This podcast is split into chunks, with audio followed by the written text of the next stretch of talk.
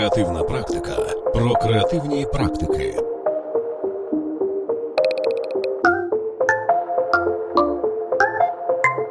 Ведучий подкасту Анатолій Попель.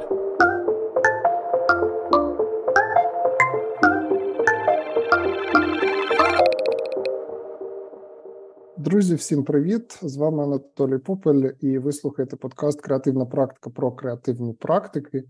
І сьогодні у нас в гостях е, Дмитро Корнілов, співзасновник та SEO студії, що створює AR та VR проекти для бізнесу FaceMe. Дмитро, дуже радий тебе знову бачити і чути. Привіт, дуже радий знову записати подкаст для Cases. Сьогодні ми будемо говорити про ще одну цікаву технологію, яка, на мою думку, зараз е, набирає обертів і стає ще більш актуальною. Це власне технологія доповненої реальності, і насправді е, з Дмитром ми е, вже про це колись спілкувалися. Вже виходив подкаст кілька років тому, і тим цікавіше поспілкуватися буде з ним ще раз, адже багато чого змінилося за цей час. І цікаво з'ясувати, як ця технологія буде розвиватися найближчими роками. І що мають робити люди, які хотіли би в цю хвилю, яка я думаю не виникне, потрапити. Власне про це сьогодні будемо говорити.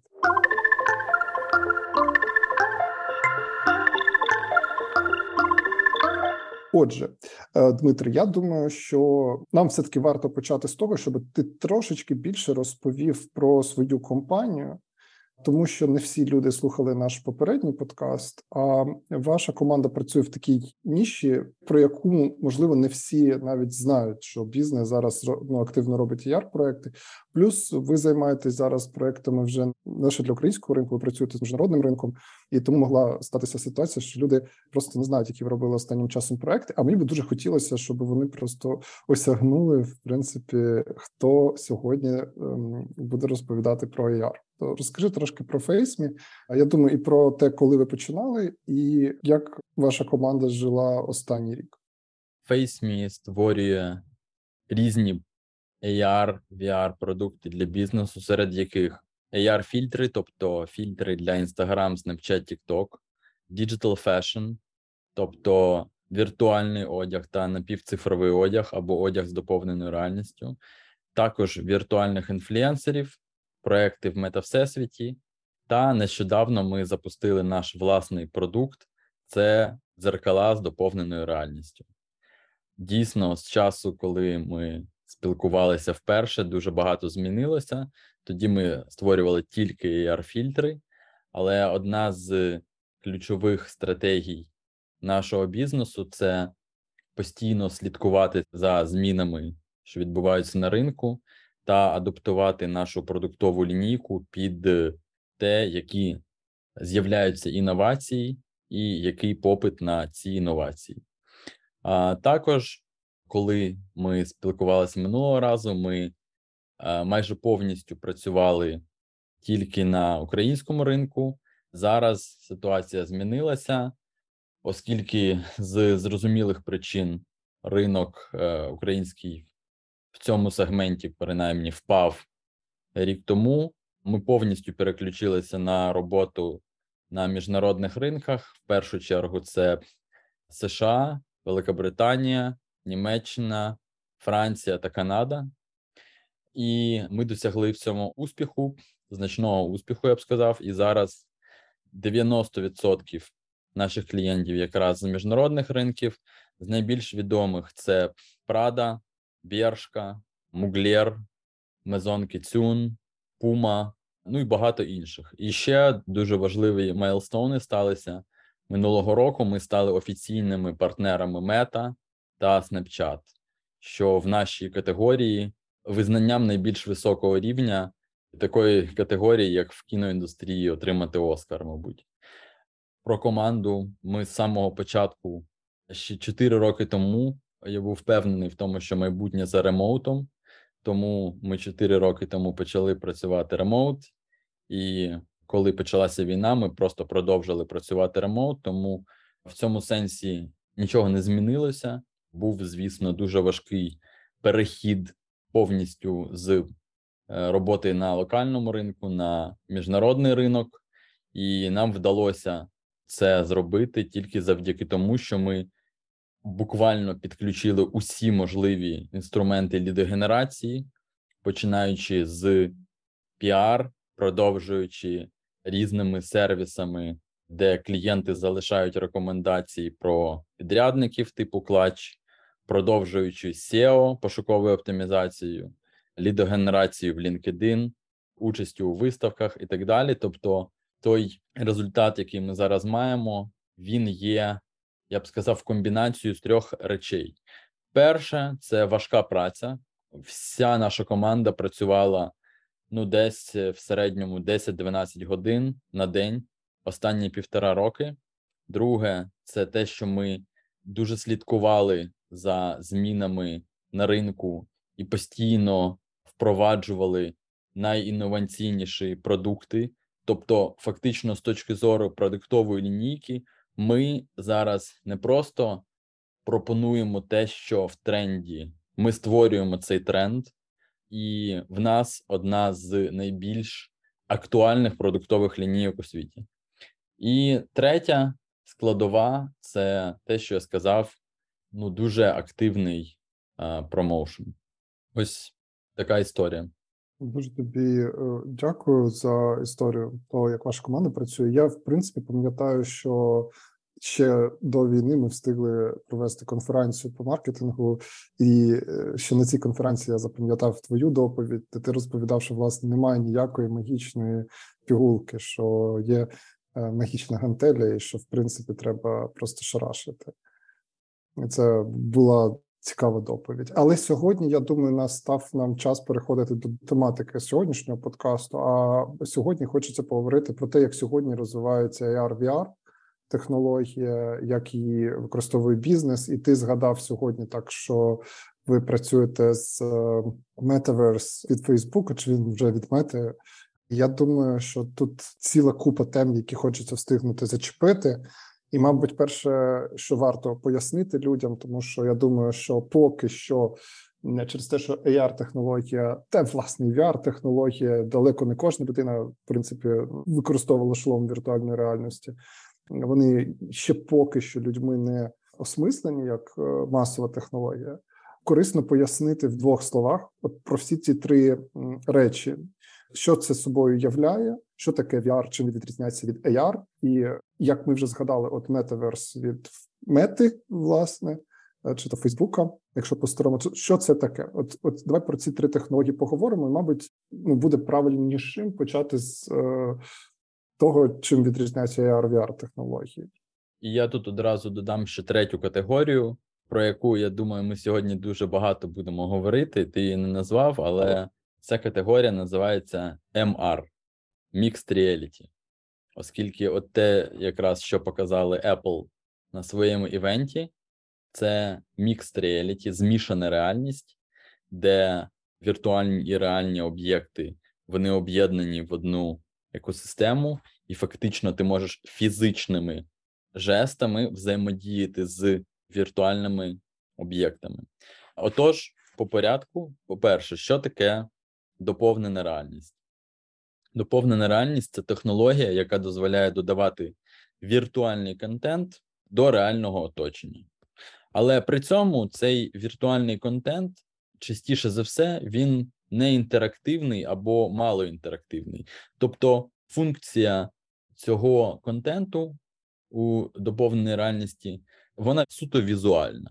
До речі, цікавий факт, що 90% людей не знають, що Instagram фільтри це також доповнена реальність, але це є доповнена реальність. Тобто телефон фіксує наше обличчя, і він до нього додає віртуальний контент в доповненій реальності. Так, от інстаграм фільтри це дуже чудова візуалізація того, що таке доповнена реальність. Віртуальна реальність це коли повністю все оточення віртуальне, і ти в цьому віртуальному оточенні існуєш у вигляді точки, що спостерігає за цим віртуальним оточенням. Іноді в деяких інтерфейсах у цієї точки є також оболонка, тобто твій віртуальний аватар, і ти бачиш інших, якщо це мультикористувацький досвід, то ти бачиш інших користувачів також у вигляді віртуальних аватарів. Якщо е, доповнена реальність це реальність плюс віртуальний контент, е, які між собою не взаємодіють, вони просто поруч, можна сказати, віртуальна реальність це коли все віртуальне, і ти в тому числі. А mixed reality або змішана реальність це коли до реальності нашої додається віртуальний контент, але цей віртуальний контент він є інтерактивним, і в нього є властивості фізичних реальних об'єктів.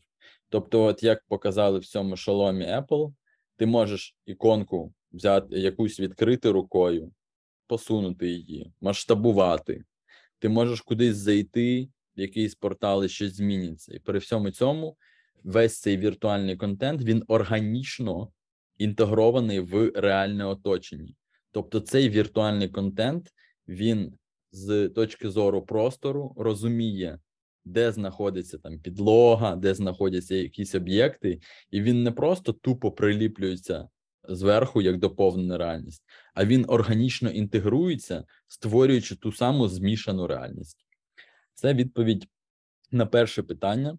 Я думаю, перш ніж ми підемо до до метаверс, концепцію цих метаверс, я думаю, важливо сказати, що додатком до технологій є е, як створюються ці штуки. Да? Тобто, виходить так, я просто уточню, а ти мене виправ, якщо я помиляюсь. Доповнена реальність AR, вона була характерна тим, що в принципі могли е, для того, щоб з нею взаємодіяти, мати по суті просто звичайний смартфон. Дмитро згадав е, один поширений приклад доповненої реальності це всякі маски і фільтри. А ще один приклад був, якщо ви пам'ятаєте, е, гра така була популярна Pokemon Go, коли ви брали з собою власне ваш там телефон, і ви там ходили, шукали покемонів. Вона по-своєму інтерактивна. Я думаю, це трошки виходить за межі формулювання. Да, що це воно ну, це, не є інтерактивною навпаки. Це насправді співпадає. Це обмежена інтерактивність, яка властива для доповненої реальності. Тобто, ти можеш зібрати цього покемона, але ти не можеш взяти його в руку, ти не можеш його посунути рукою, ти не можеш там відчути його якось. Ти можеш умовно просто перетнути локацію, точку, де він є, і він таким чином там його підняти. Технологічно вона супер була доступна, і було дуже багато способів нею користуватися. Але я думаю, з усіх можливостей, які давали AR, найбільш поширеними стали там всякі штуки, пов'язані там, як правило, з чимось типу там інтерактиву, розваг тощо. Я думаю, що ще були штуки пов'язані з продажами. Мені здається, що ще використовувалися точки пов'язані з туристичними ідеями, коли ти міг там навести, наприклад, на якийсь е, пам'ятник чи там якусь будівлю, і, наприклад, в застосунку побачити додаткову інформацію. Це здається, теж був такий приклад AR доповненої реальності. Дивись, ти зараз чудово транслюєш те, про що я казав дві хвилини тому. Що люди навіть чомусь не асоціюють Instagram, Snapchat і TikTok фільтри з доповненою реальністю. І в нас насправді приходять такі запити: типу: Окей, ви робите інста та TikTok фільтри? Так, робимо. А доповнену реальність робите? Я такий, я такий, ну так, я ж тільки що вам відповів. Вони, А вони такі: а, ні, ну доповнена реальність це не фільтри. Це коли щось ставиться там на пласку поверхню, якась віртуальна статуя. Я їм кажуть, друзі, це і є воно, це все воно. І я просто одразу хочу це скоректувати. Що в сучасному світі найбільш популярний спосіб використання доповненою реальністю це фільтри для соціальних мереж, це мільйони використань щодня, може сотні мільйонів використань щодня технологій доповненої реальності. Pokemon Go це такий яскравий приклад продукту на базі доповненої реальності, що вистрілив, і це приклад гри з доповненою реальністю. І цікаво, що це ледь не єдиний приклад чомусь uh-huh. гри з доповненою реальністю, що вистрілили. Усі інші ігри були здебільшого клонами, і вони такої популярності не отримали. А оці речі, про які ти кажеш, там туристична, кудись навів, от такі юзкейси, вони були властиві моменту, коли доповнена реальність тільки починалась. Коли люди починають користуватися будь-якою технологією, неважливо, доповнена, віртуальна реальність, NFT, блокчейн, метаверс, що властиво людям, це спочатку намагатися натягти цю технологію на усі юзкейси підряд. Доповнена реальність дозволяє щось додати до реального об'єкту. Давайте додамо доповнену реальність до всього, до скульптур, до продуктів супермаркету, до табличок якихось навігаційних, до мап, до всього. Люди це пододавали. Це був період десь 2012 по 2019 рік. Вони це робили в основному сторонніми додатками, тобто був ще додатковий бар'єр, треба було скачати додаток. Потім усі в це награлися, і я б сказав, що з того часу усі ці кейси вони або вимерли, або переїхали в якраз в інстаграм фільтри. Тобто, зараз, якщо ти побачиш таку активацію, там наведи щось і щось побачиш, воно буде реалізовано або за допомогою інстафільтру, або за допомогою Snapchat фільтру, або за допомогою Web AR. До речі, от ще нова штука, яка з'явилася, що всі ці штуки на базі додатків вони пішли, і тепер все можна робити просто в браузері. Але я роз... давай повернуся до твого першочергового питання.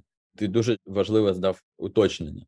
Так, кожна з цих технологій AR, VR і MR, для роботи з ними потрібні свої гаджети. Так от для доповненої реальності основним гаджетом є телефон, смартфон. Для віртуальної реальності, відповідно, VR-шолом, а для змішаної реальності MR-шолом, Mixed Reality шолом. Наразі в світі найдва найпопулярніших Mixed Reality шоломи це Oculus Pro від Meta і, власне, Vision Pro від Apple.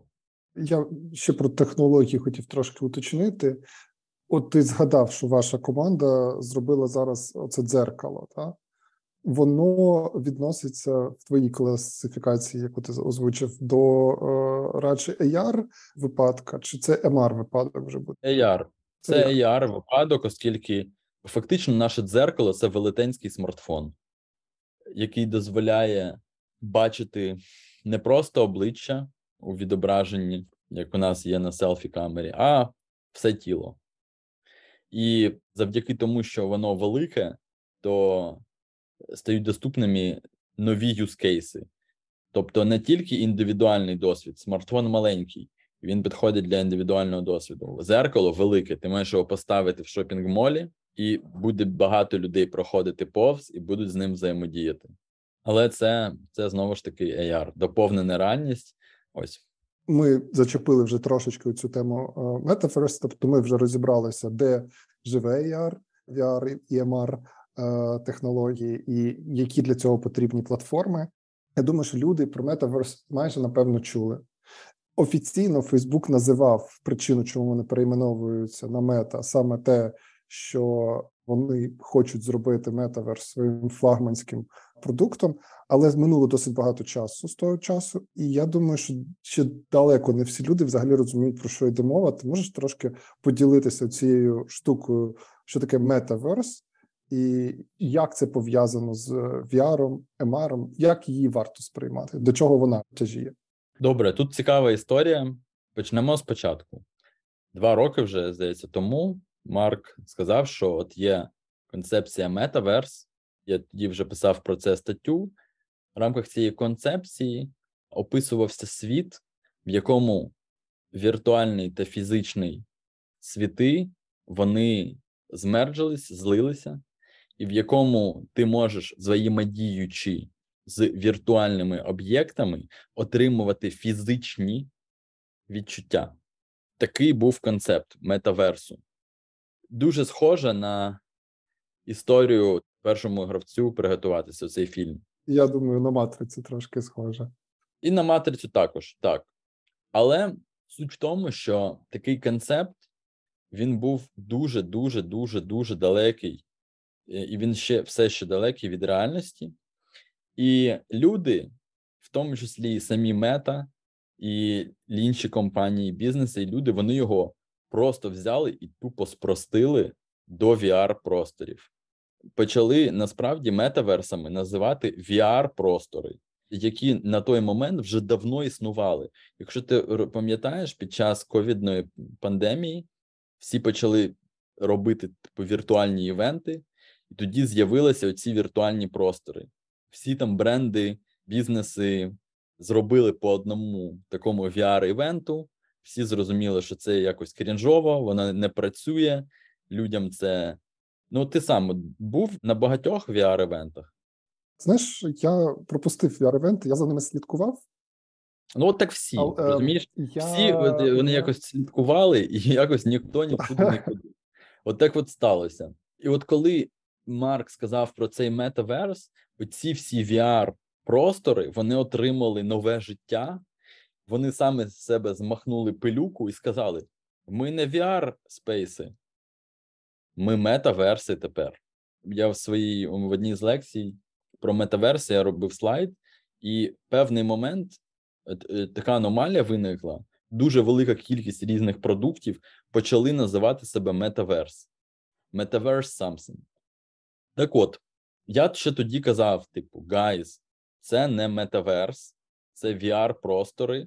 Процент людей, у яких є VR-гаджети, дуже малий. Менше ніж один відсоток. Я думаю, менше ніж навіть одна десята відсотка. І тому ще якби тут аномалія, що більшість людей в цих метаверс спейсах, які насправді VR спейси, вони навіть були в них не у VR, а вони були в них з лептопу. Тобто, це був так. веб-VR, який насправді не VR, це просто 2D інтерфейс, фактично, бо наш екран лептопу він плаский.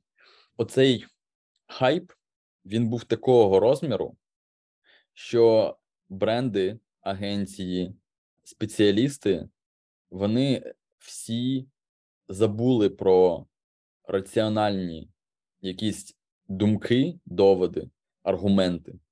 І просто, незважаючи на те, що в реальності це не метаверс, вони просто почали робити проекти з цими веб-VR просторами, Decentraland, Spatial, почали говорити, що це проекти в метаверсі очікування були, що це і є той самий метаверс. Усі сподівалися, по-перше, на якісь конверсії, бо якщо це майбутнє, то тоді повинні всі йти, так? А по-друге, всі сподівалися на якусь довгострокову перспективу. Типу, от ми зараз викупимо там 100 квадратних кілометрів землі в метаверсі, а за рік, типу, все там подорожчає. Ми там відбудуємо свій Діснейленд або Адідасленд, або ще щось. Але вони це зробили всі, подивилися на результат своїх кейсів і такі йой, конверсії нульові. Є дуже проста вправа. Ви можете загуглити Branded Metaverse Projects 2022. Ви побачите певну кількість кейсів, десятки, і ви нічого не знайдете про результати, нічого не знайдете про конверсії, про охоплення, про будь-що. Єдине, що давали ці метаверс кейси, це згадування в пресі, які, власне, і знайдете в Гуглі. Так от, бренди всі вклали купу грошей в ці веб-VR простори, які всі домовилися назвати метаверсами. Зрозуміли, що це не працює, і в 2023 році всі, ну, якби наближається рецесія, всі стають більш раціональними, і всі такі прокинулися, такі: йой, ми цього більше робити не будемо. І от нещодавно я, коли писав е, лекцію для OXR, прогуглив Metaverse і знайшов дуже велику кількість заголовків в пресі Metaverse is dead. І більш того, є такий інструмент Google Trends. Він показує рівень інтересу людей в пошуковій системі Google до певних термінів. Так, от, якщо ви в Google Trends зараз ведете туди Metaverse, ви побачите дуже різко, як знизився інтерес фактично до нуля відносно того, яким він був рік тому.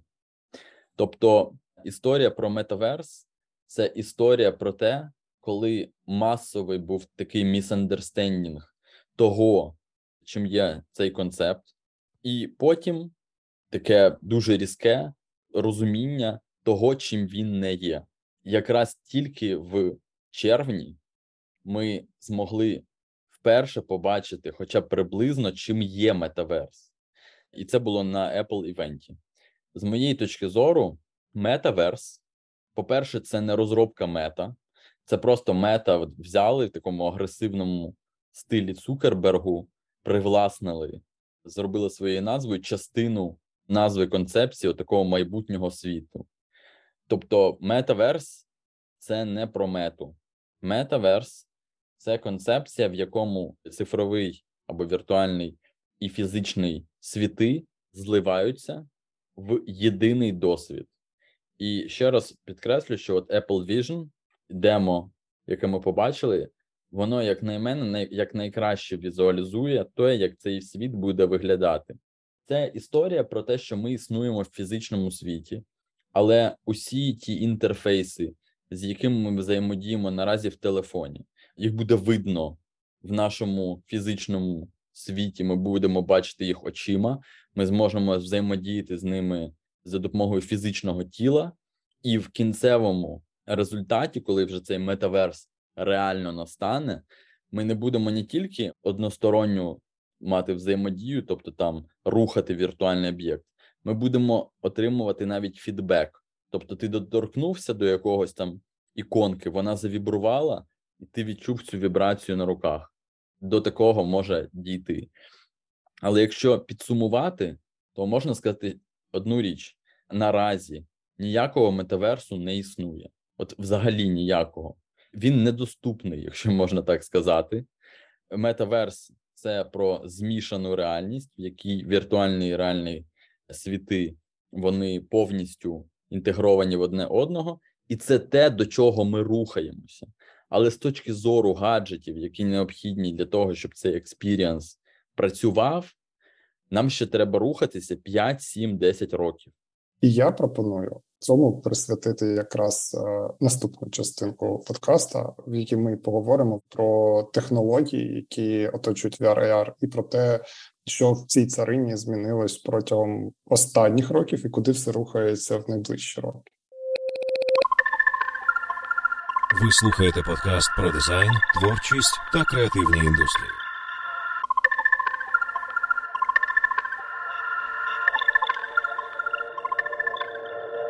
Отже, ми вже поговорили про те, що таке VR, що таке VR, зачепили тему MR і Metaverse. І останній блок ми завершили на тому, що Дмитро вже почав говорити про технології, і е, я так для себе зрозумів з твоїх слів, і так як я це відчуваю, в принципі, як це сприймається з, мого боку, то насправді VR і AR технології ентузіастами вони сприймаються в принципі, звісно, як технології майбутнього. Про це пишуться фантастичні книги. Ти сам згадував е, роман е, першому гравцю приготуватись. Про них дуже багато розмовляють. Був був період, коли в них інвестували багато. Потім був період, коли інвестори охололи якийсь час, і значною мірою проблема vr проєктів була пов'язана власне з тим, що технологія VR гаджетів була дуже дорога. І власне ти сам про це говорив, що користувачів VR гаджетів в принципі небагато. Але на мою думку, ситуація зараз змінюється, тому що, якщо подивитися ну на тенденції розвитку, що відбувалося? Була така взаємозалежна історія, що типу були vr гаджети, які мало купували, і через те, що їх мало купували, в це мало інвестували. Попри те, що там vr шоломи для геймерів існували досить давно, а такі проекти, як Half-Life Alyx, показували, що насправді в межах цієї vr технології можна робити дуже дуже круті штуки. Хто не знає, це е, така гра в е, всесвіті Half-Life, яка ну, прям дуже прикольно зроблена, і це не просто ти там стоїш на місці і обстрілюєш якісь там кола. От це такий великий емерсивний сюжет, в якому ти там подорожуєш в цьому світі Half-Life, дуже якісно пророблений, дуже цікавий. Але е, технологія була дорога, через це гаджетів купували мало, і проєктів типу Half-Life Alyx випускали теж дуже мало. Тобто була така взаємозалежність, було мало гаджетів і мало пропозицій під ці гаджети. Але останнім часом те, що я спостерігаю, це те, що ця проблема вона поступово зникає, тому що з одного боку вийшов недавно там черговий шолом від PlayStation, Apple запустили свій пристрій, і є враження, що зараз е, технології в принципі рухаються вперед. І у мене було враження, що Apple в принципі зробили анонсом свого шолома який довго чекали. Ми здається, на минулому подкасті з тобою говорили, що Apple щось має приготувати. Вони зробили не просто е, презентацію свого пристрою, а вони зробили певний сигнал, і є враження, що ці технології будуть розвиватися. Тому мені цікаво твою думку почути про технології і про цей парадокс залежності. І про те, як поява пристрою Apple е, вплине на ринок, дуже гарне запитання, тому що дійсно дуже багато чого опирається в гаджет, в те, наскільки цей гаджет може стати мейнстрімовим. Ти сказав, що от була така ситуація, коли вони були дорогі, було мало гаджетів, їх мало купували, в них мало інвестували. І я хочу сказати, що ситуація не змінилася. Відбувається рух. Цей рух він відбувається поволі, і так було завжди. Пам'ятаєш, то колись мобільні телефони вони були велетенські, такі е, як рації, супер велетенські. Потім вони стали дрібні, але вони були ну фактично, це були просто звонілки, тобто без там е, нормальної камери і так далі. Потім почали смартфони з'являтися, вони були теж дуже примітивні, і от зараз ми дійшли вже до до таких високорозвинених, можна сказати, смартфонів, і це все за 30 років. З перших від часу перших мобільних телефонів до зараз. І та сама історія відбувається з цими шоломами, і я розумію, про що ти коли кажеш, що більше з'являється прикольних там ігор под VR, як Half-Life, більше різних ігрових VR-шоломів. От Apple дав свою штуку, але ситуація все ще не змінюється, оскільки ці гаджети, по-перше, вони все ще дуже дорогі. Скільки коштує Vision Pro? 2000? 4000? Vision Pro дуже дорогий. Я не пам'ятаю, він точно дорожче півтори тисячі коштує. Ось це вже не мас-маркет. Це так, але Олік. просто хочеться сказати ж про те, що е, vr шоломи від PlayStation набагато дешевші. Так, але проблема в іншому: вони всі дуже незручні. Ти в них не можеш бути більше, ніж там пару годин максимум. Вони просто незручні, вони великі. Тобто, давай уявимо собі ситуацію: Amazon чи Google от беруть і випускають демократичний VR-шолом за 100 mm-hmm. баксів. І що, зараз всі побіжуть його купувати? Ніфіга. Телефон зручніший. Все залежить від поведінки людей, наскільки новий гаджет лягає на цю поведінку, як воно мечиться. І наразі той дизайн та юзабіліті, який є, і, і більш того, те value, які дають ці шоломи, воно недостатнє для того, щоб люди почали їм реально користуватися. Тобто, справа не в грошах. От Фактично, що показали Apple? Guys, VR-шолом або MR-шолом, а для людей пофіг. Шолом може бути valuable, він може давати прикольний experience, сказали вони. Але при цьому ціна на шолом космічна, не мас-маркетова. Але що вас важливіше, він все ще дуже дуже важкий, незручний. І тому моя думка, що ми будемо ще роки ходити з телефоном, будуть з'являтися нові нові модифікації цих шоломів. Ці модифікації будуть спрямовані на те, щоб прощупати різні юзкейси. Будуть нові ігрові шоломи, нові шоломи для роботи, як то Vision Pro, нові шоломи під щось ще, під тренування. Можливо, деякі з них будуть ставати більш популярними за інші. Так, от буде поволі, поволі, поволі. Людство буде все більш наближатися до того самого шолому і тих самих юзкейсів, які з цим шоломом будуть е, відбуватися краще. І колись буде такий переломний момент, коли Apple чи хтось ще презентує там Apple Vision Pro 10X, і всі такі: ну, все, нафіг телефон, я купую собі це. Але мені здається, що це відбудеться тільки тоді, коли цей шолом він буде по розміру і по зручності, таким, як окуляри Ray-Ban. От як ті окуляри, що зараз на тобі. От коли так буде, то тоді люди скажуть: все, а нафіга взагалі мені телефон? Тут проблема, ще раз повторюсь, на, на багатьох рівнях. Припустимо, всі вони зараз стали супердешеві. Припустимо навіть, що вони стали менші. Питання: от в тебе є робочий день, там спортзал, потім прогулянка. Як ти будеш цей шолом використовувати? Для чого? Тобто, це проблема на багатьох рівнях. Ще раз, крім розміру та ціни, це ще також і контент, тобто інфраструктура контентно-софтверна, якої також немає. Тому ось такі мої думки. Мої думки, що нічого не змінилося насправді, ну суттєво, і не зміниться ще багато років.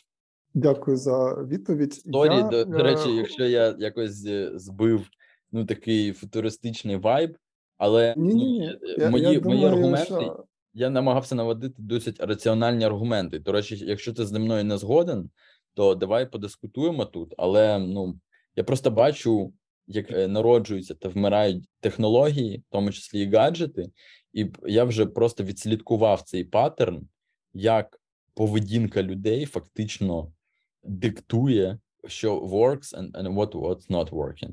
По-перше, тобі дуже дякую за твою думку, і насправді це дуже цікаво завжди, коли от моя думка з кимось не співпадає в чомусь. Хоча я не скажу, що вона не співпадає, бо я навпаки думаю, що дискусія це супер цікавий формат. І якщо говорити про мої враження, того, що відбувається, то перше, то ти, звісно, правий в тому сенсі, що е, не співмірно, ну неможливо зараз говорити про те, що VR технології є доступними в контексті саме гаджетів. Тобто, ну це неможливо порівнювати з тим, що відбувається на ринку смартфонів, і поширення цієї технології воно менше. І тенденції сказати, що зараз там от цей якийсь вийде віджит чи гаджет, е, і він виправить цю змінить цю ситуацію, звісно, ну не на часі. Але те, що можна сказати напевно, це те, що поступово кількість контента збільшується. Зараз це нішева історія. То от VR – це в моєму розумінні супер нішева історія, яка зараз має просто вузьку е, зону застосування, і більшою мірою флагманом, який тягне цю технологію вперед, є власне ігрова індустрія, тому що вони створюють контент, заради якого ця технологія якось там розвивається. Чесно кажучи, у мене немає там ігрового шолома, і я не можу тобі сказати, який є досвід використання цього шолома. Я можу тільки сказати, що я бачу цікаву тенденцію в ігровому ринку, що лейблів, які роблять VR-версії ігор, стає більше, і якість е, збільшується цих е, лейблів, і складність збільшується, і бюджет збільшується.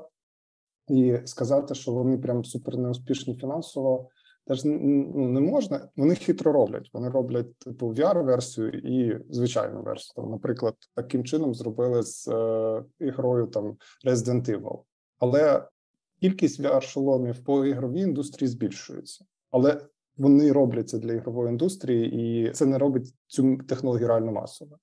Кількість збільшується, тобто збільшення є, але наразі темпи його такі, що це збільшення відносно загальної кількості потенційних юзерів, mm. воно не суттєве, але треба розуміти, і тут я з тобою погоджуюсь, що таке поступове збільшення в певний момент ця кількість вона переросте в якість, і ми просто такі: о, воу, у кожної дитини, у кожного тінейджера є vr headset Тобто, це так, цей процес відбувається, але це не от така штука, що ми прокинемося і побачимо, що це вже відбулося, ну, типу, завтра.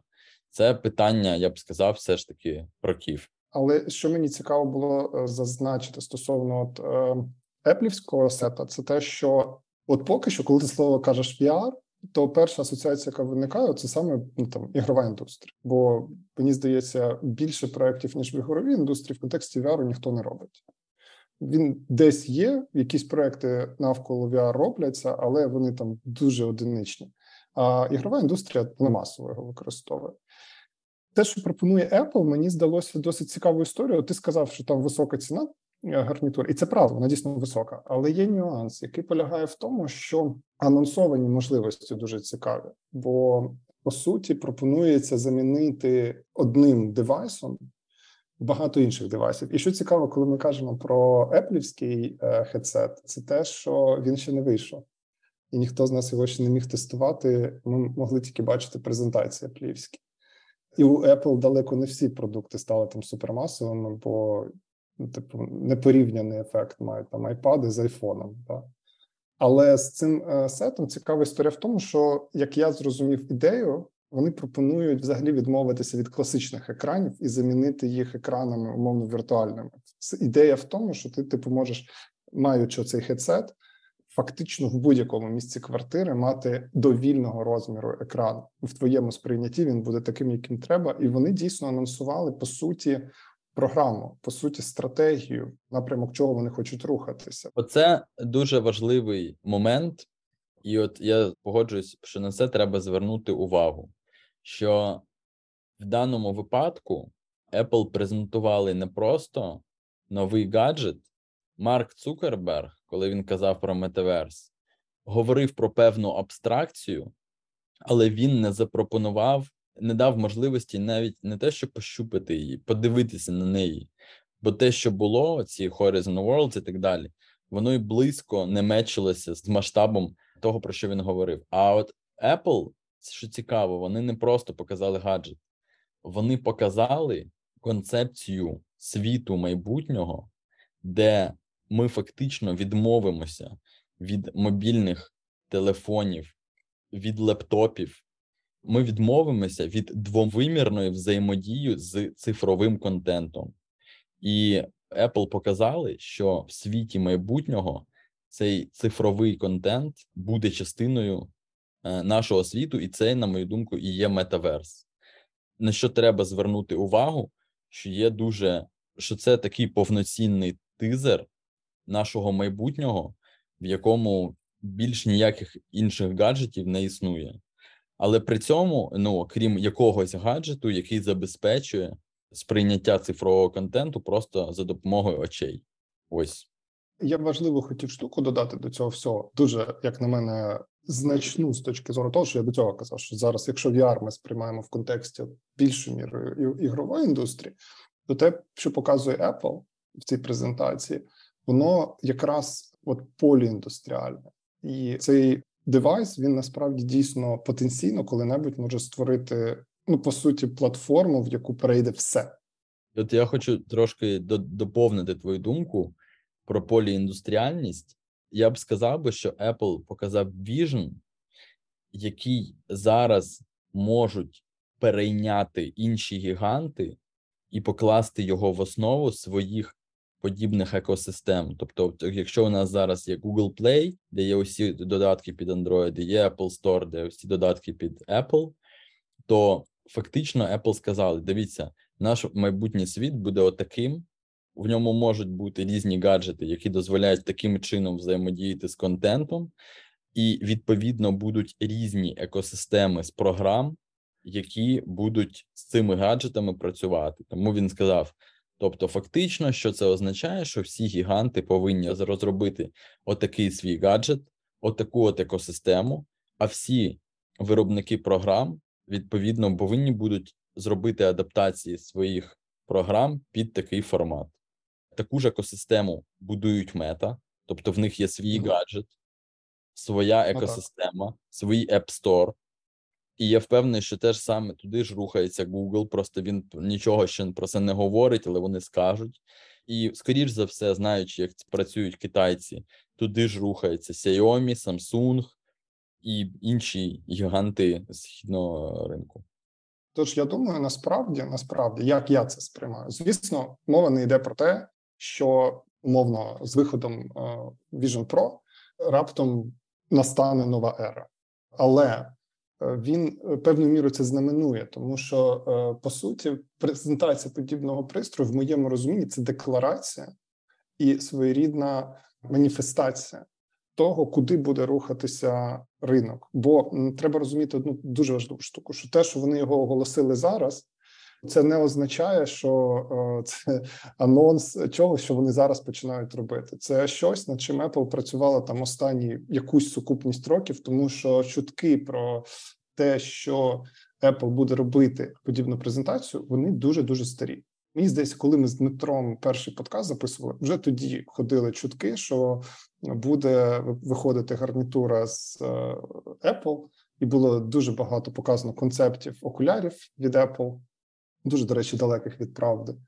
Але просто мова йде про те, що ще там 2-3 роки тому чутки ходили. І я думаю, що насправді по суті ми побачили, куди технології будуть рухатися. І я думаю, що Дмитро абсолютно правильно ти сказав, що мова не йде про один там два роки. Що мова йде про те, що там якийсь якісний стрибок відбудеться на горизонті п'яти років.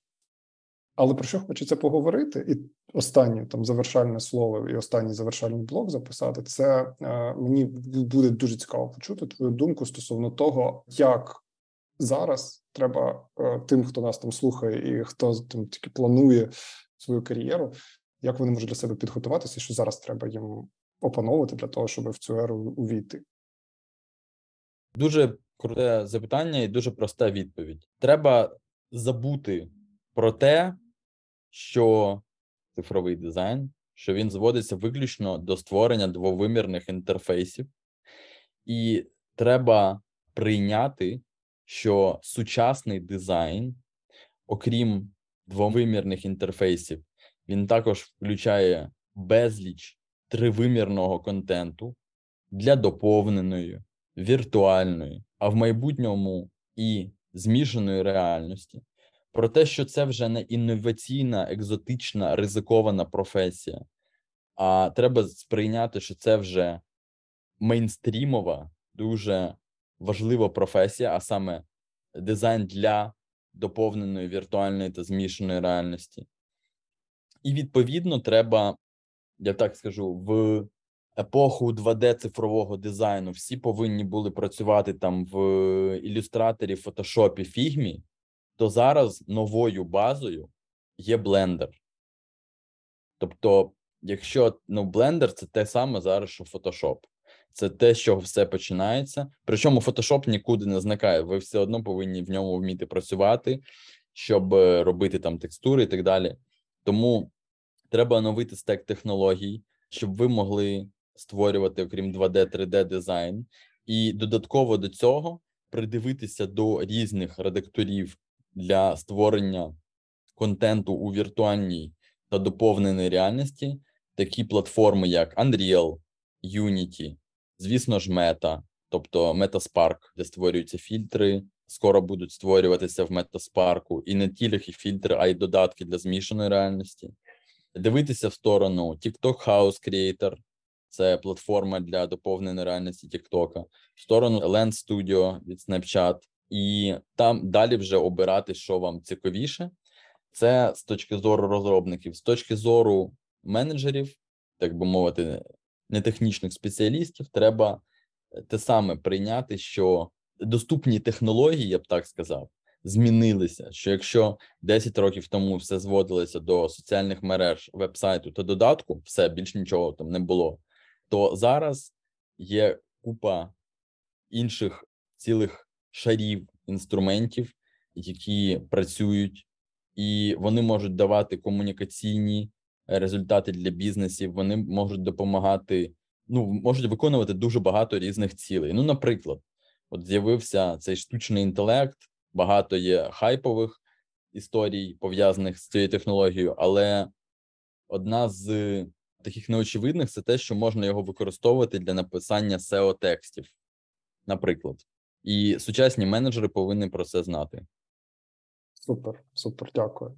Тож е, я думаю, що це прекрасний е, момент для того, щоб е, підбити певний підсумок.